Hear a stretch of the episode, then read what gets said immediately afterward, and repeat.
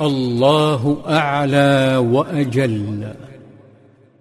انتهت معركة أحد وهي حسب المقاييس العسكرية تسجل انتصارا للمسلمين رغم استشهاد سبعين صحابيا.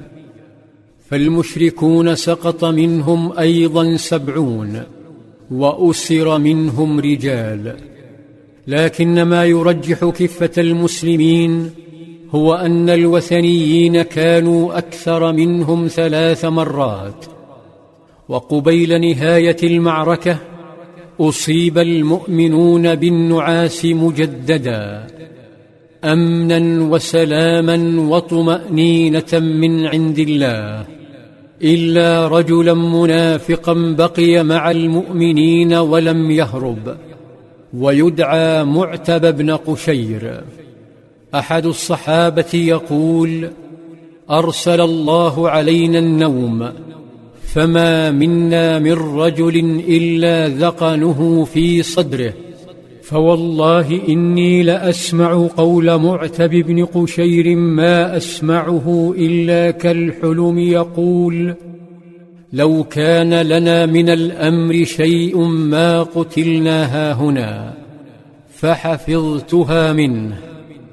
وفي ذلك أنزل الله لو كان لنا من الأمر شيء ما قتلنا هاهنا لقول معتب انحاز كل جيش إلى معسكره فشعر أبو سفيان بنشوة فصرخ مناديا جيش المؤمنين أفي القوم محمد؟ أفي القوم محمد؟ أفي القوم محمد؟ نظر الصحابة لنبيهم صلى الله عليه وسلم ينتظرون أمره فنهاهم صلى الله عليه وسلم أن يجيبوه. ثم صرخ مرتين أفي القوم ابن أبي قحافة؟ ثم صرخ مرتين أفي القوم ابن الخطاب؟ لم يجبه أحد. فالتفت إلى أصحابه يبشرهم بقتل النبي وصاحبيه قائلا أما هؤلاء فقد قتلوا وقد كفيتموهم. عجز عمر عن ضبط غضبه الذي انفجر بأعلى صوته. كذبت والله يا عدو الله إن الذين عددت لأحياء كلهم. وقد بقي لك ما يسوءك.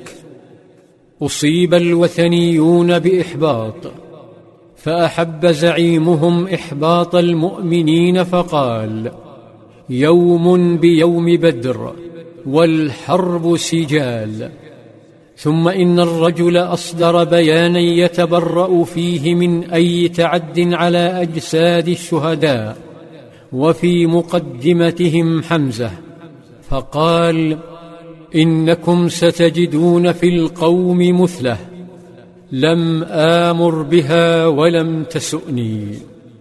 شعر المؤمنون بألم لتشويه إخوتهم لكنهم تألموا أكثر حين بدأ يرتجز ويردد أعل هبل أعل هبل هنا لا سبيل للسكوت. فقال صلى الله عليه وسلم ألا تجيبونه؟ قالوا يا رسول الله وما نقول؟ قال قولوا الله أعلى وأجل. أسقط في يد أبي سفيان فلم يجد سوى التفاهة ليفاخر بها قائلا لنا العزى ولا عزى لكم.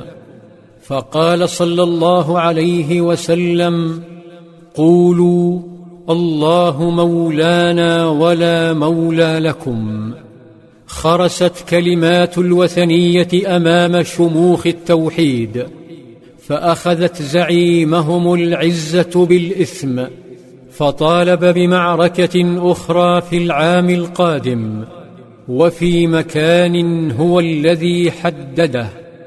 فقال موعدكم وموعدنا بدر الصغرى.